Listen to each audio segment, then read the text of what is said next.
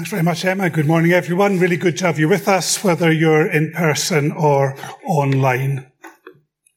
Are you a survivor or a creator?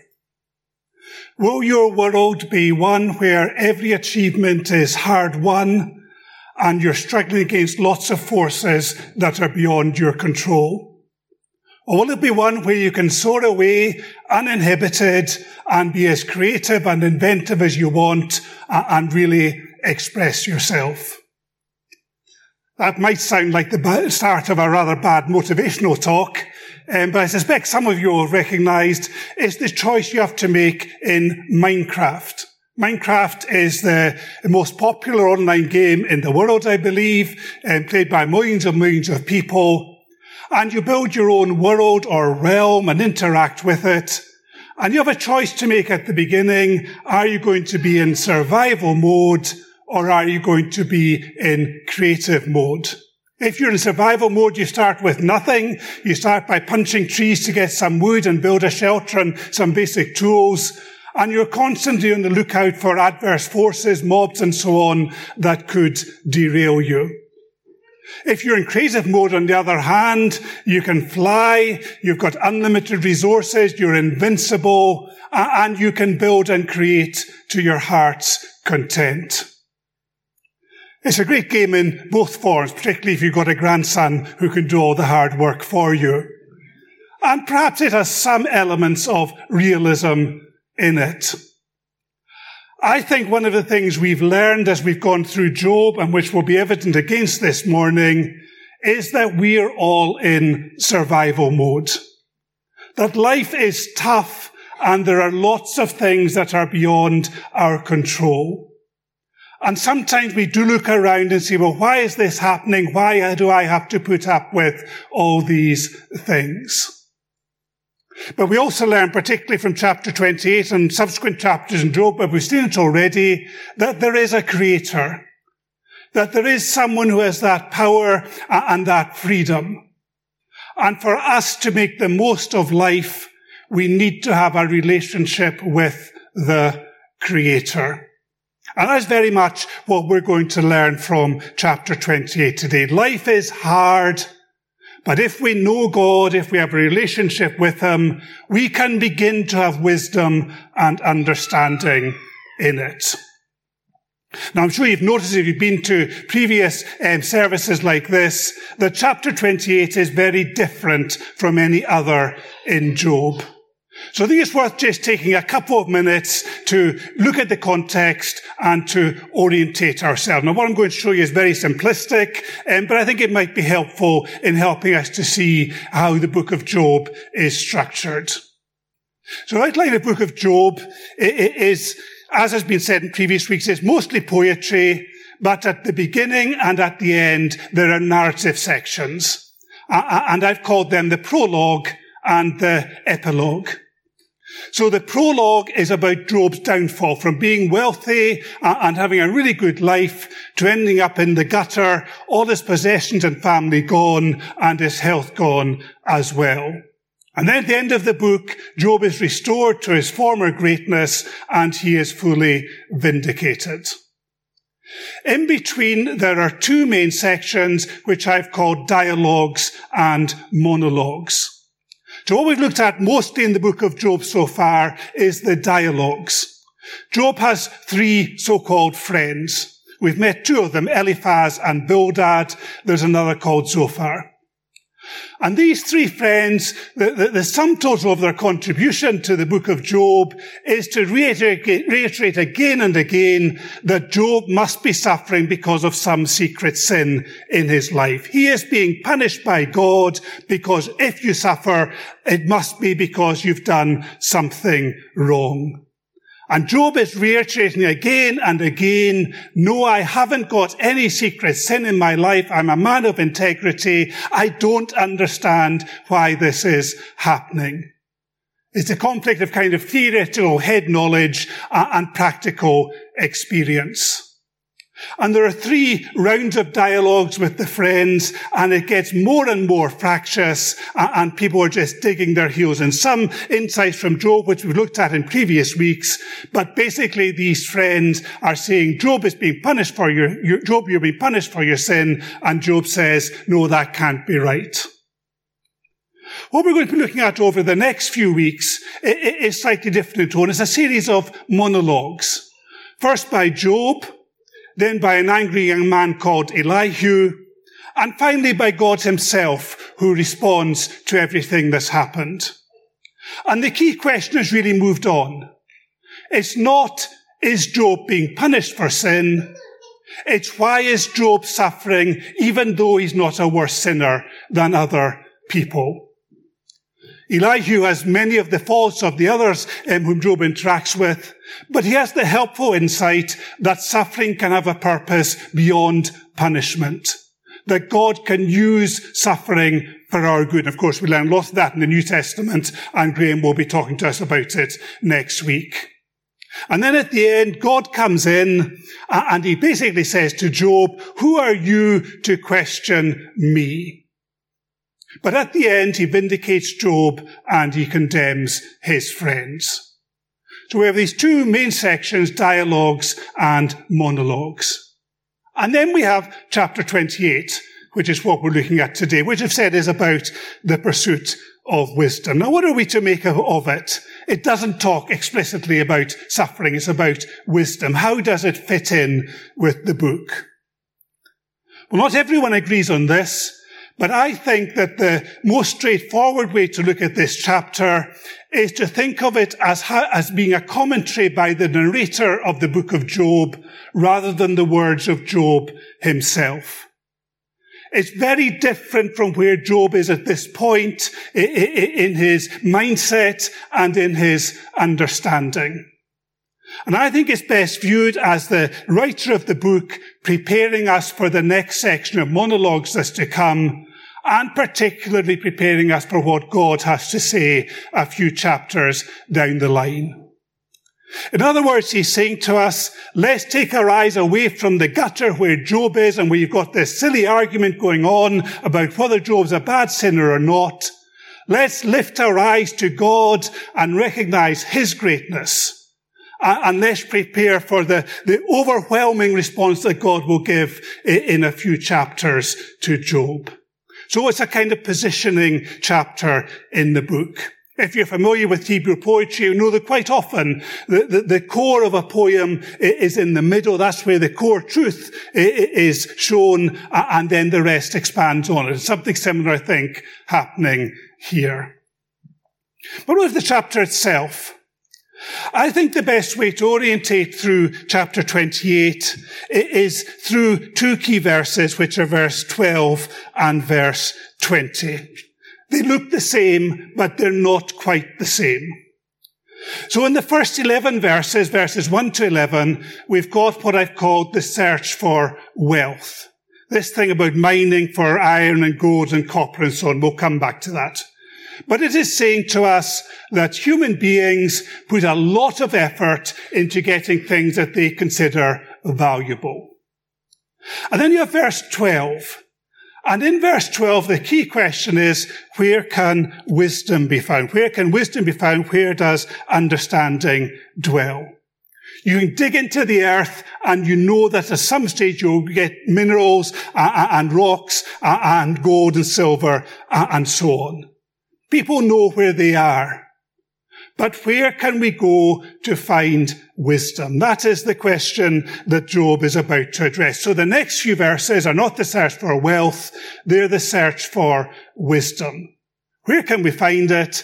And a reiteration of just how much more valuable wisdom is than wealth.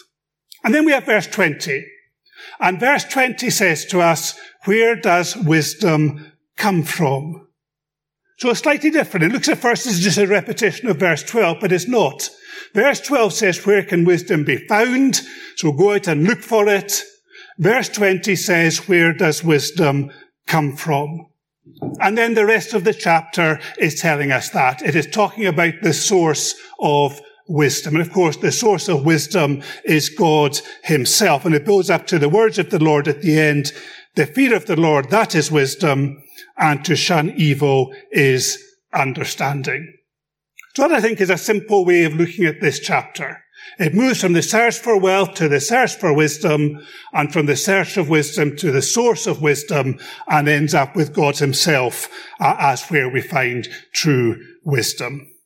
Let's just take a few minutes to go in a little bit more detail. This is a difficult and deep chapter. We're only going to scrape the surface this morning, but let's just dig a little bit into it.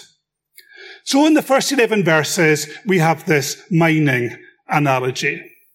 Let's go back to Minecraft for a second. If you're in survival mode in Minecraft, you can achieve a certain amount above ground.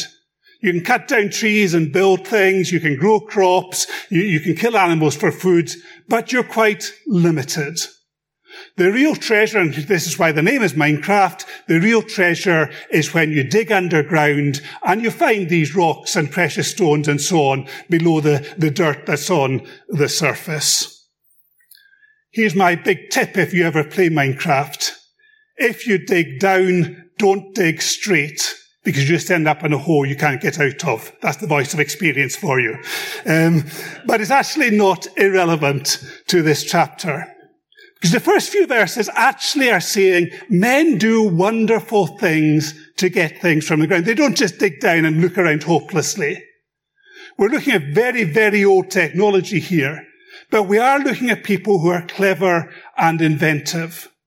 And the writer in this chapter isn't saying humans don't have intelligence or they're not ingenious.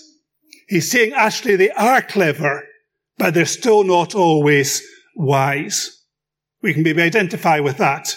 We have a world where all sorts of wonderful things that the writer here couldn't possibly have imagined have been done and created, and yet we've messed up our climate.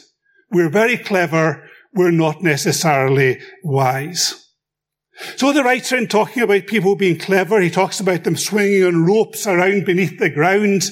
Um, he talks about them using fire. Not sure whether that fire is for, for light or possibly to kind of uh, uh, get access into the more precious metals and so on. He talks about following the course of rivers. It's possible that means they actually divert rivers sometimes for their own ends uh, to help them to get to things better. People are clever when they put their mind to it. But actually the key message of these verses is that if we think something is really valuable, we will go to an awful lot of effort to achieve it. And what the writer is saying here is, look at how much effort people go to to get gold and silver and, and precious stones and so on. They go into the furthest recesses of the earth. They go into the blackest darkness. They go where no self-respecting animal or bird would even think of going and deprive themselves of all sorts of things just to find these physical treasures. And that's still true, isn't it? We're not really a, a, mining country in the UK anymore. That went in the 1980s. But mining around the world is still very important. 11 years ago this weekend, we first heard of the Chilean miners a group of miners in Chile uh, digging for copper and the mine collapsed behind them. And on Sunday, the 8th of August, 2010, we woke up to the news there'd been a further collapse and the situation looked dire. Well, two weeks passed, and with frantic effort, they managed to locate the miners and amazingly found they were all still alive. They'd survived for two weeks on two days worth of emergency rations. It was over two months before they were able to bring them to the surface. And does a terrible experience like that, albeit with a happy ending, mean that people no longer go and take these risks under the ground? No, it doesn't. And we hear again and again of similar things in China and elsewhere, not always ending so positively. When we treasure something, we will go to great steps to get it. We will put ourselves to great inconvenience and even to great danger. And that is the message of the first 11 verses. It's about physical wealth and the search for it. And then the writer switches without any real warning and he says, okay, this is all very well, but what about wisdom? He says, actually, wisdom is a lot more difficult to find than, than gold and silver and precious stones. You go to the places where you find uh, in these precious things and imagine asking them and they say, no, not here, not under the ground, not under the sea. It is really difficult to find.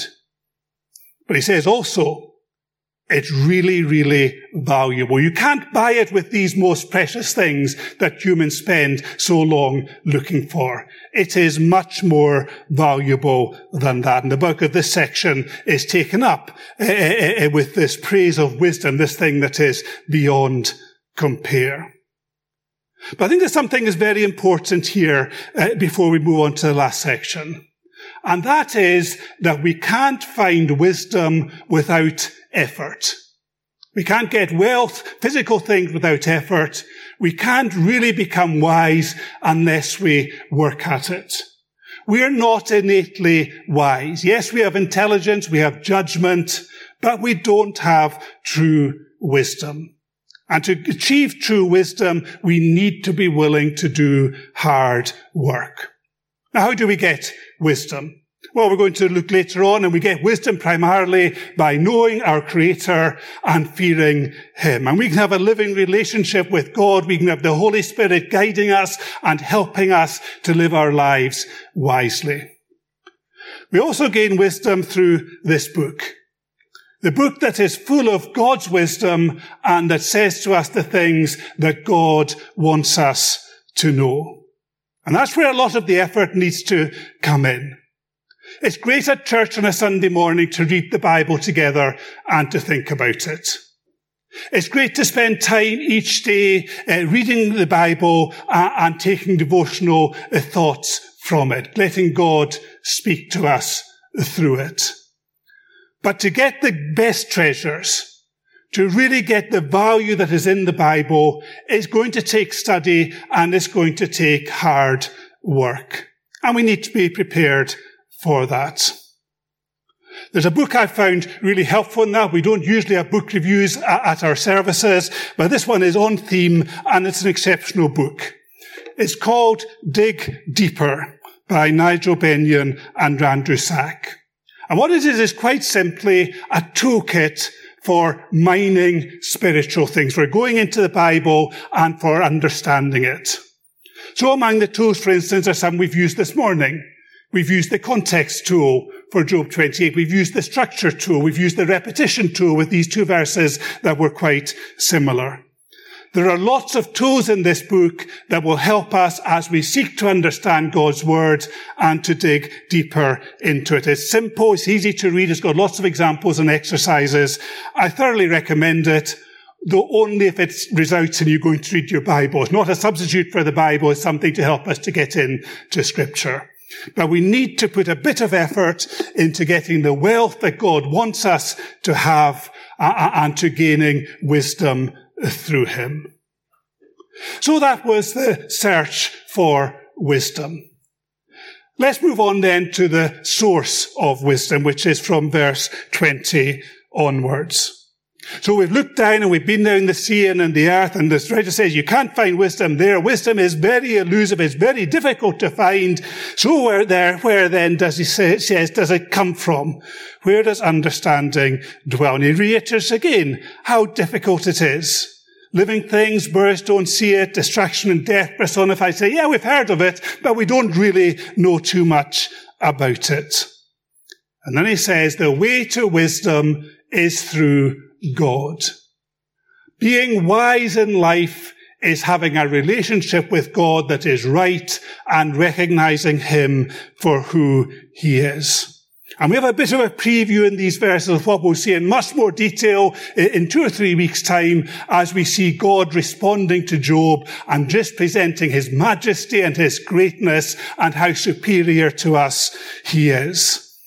And the writer says, where is wisdom? It's in the creator. It's in the one who made this wonderful world, who made all of us and who has complete understanding of everything.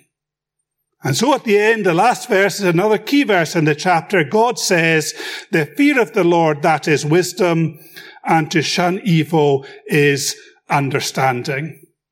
The fear of the Lord in this context, I believe, means recognizing God's greatness and how superior to us He is, and putting our trust in Him, recognizing that He knows what He's doing and that what He does is always right.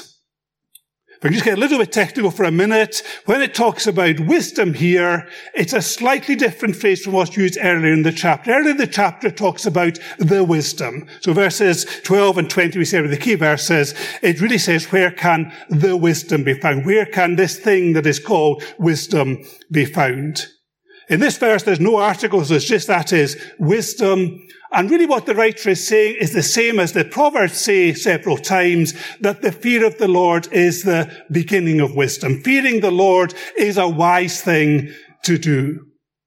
So in other words, you don't, as soon as you fear God, you don't suddenly become all wise and godlike. But it is the starting point. Unless you recognize God for who he is uh, and trust in him, then you will never get to the heart of wisdom. So you start with your trust in God, and then that's where the hard work starts, we were talking about earlier, as God leads you further into wisdom. Let's go back to Minecraft to end. In Minecraft, as I said, you have a choice of whether you're in a survival mode or in creative mode. And if you've got a group of friends playing together, they've all got to be in the same mode. You're either survival or you're creative. In the real world, the thing that truly demonstrates God's wisdom is that the Creator came into the world of survivors. That the Lord Jesus, who is the one who made everything, who is responsible for our whole universe and the way in which it works, he chose to take on the limitations and the frustrations and the sufferings of being part of creation. He even allowed himself to be rejected by a mob and put to death. And that is the ultimate demonstration of God's wisdom. I think the great passage on wisdom in the New Testament is in 1 Corinthians chapter 1. And a key verse is the one that is on the screen now. God chose the foolish things of this world to shame the wise and chose the wise things of the world to shame the strong. In other words, what God did was totally against human wisdom. He sent his son into the world to die on a cross, and Paul says that's a stumbling block to Jews and is foolishness to the Gentiles. It's something that is utterly degrading or appears utterly degrading for the Creator to do and such a stupid thing to be involved in. And yet, it's in the cross of Jesus that we truly see the wisdom of God. That we see what God is really about and how he has this all-wise view of creation. He's not a God who just sits and soars above us, the creator, and looks on all of us as pawns and things just to be moved around and things happen to us for his pleasure. Rather, he's a God who recognized our suffering and recognized the consequences of our sin and chose to come and be part of that through Jesus. And as we go through Job, and we've not talked much about suffering this morning, we'll be back to it in future weeks. But as we see the suffering of Job, we need to think also about the suffering of the Lord Jesus. That the one who was the creator chose to suffer in ways which we can never fully understand. And he is wise and wisdom is to be found in him. And we can only be wise in this world if we have that relationship with the living God that recognizes He is in control. He has done everything that we need to have a relationship with Him and to be wise. But we need to fear Him we need to trust him. Our prayer this morning as we finish is that everyone here, everyone who's watching on YouTube, that we will come to know and to fear and to love the Lord, to recognize his sufferings and that only through them can we have forgiveness for our sins. And when we suffer, to keep our trust in him and retain our confidence that he is wise. That is wisdom for us to know God, to love him and to obey him. Let's pray together. Father, we thank you for your word to us today. We thank you for this great chapter extolling the value of wisdom, but particularly pointing us to you as the true source of wisdom. We thank you for the way your wisdom is displayed through the coming of the Lord Jesus into the world and his death on the cross for us. Help us all to make sure that we have the, starting point of wisdom, which is coming to put our faith in the Lord Jesus, entering into a living relationship with the God of heaven. And then help us when we go through all the difficulties that surviving in this world entails that we may nevertheless retain confidence in you and recognize that although we may not see it, you have a purpose in everything. Thank you for your presence with us this morning. We pray for your blessing on us as we part now. In the name of the Lord Jesus. Amen.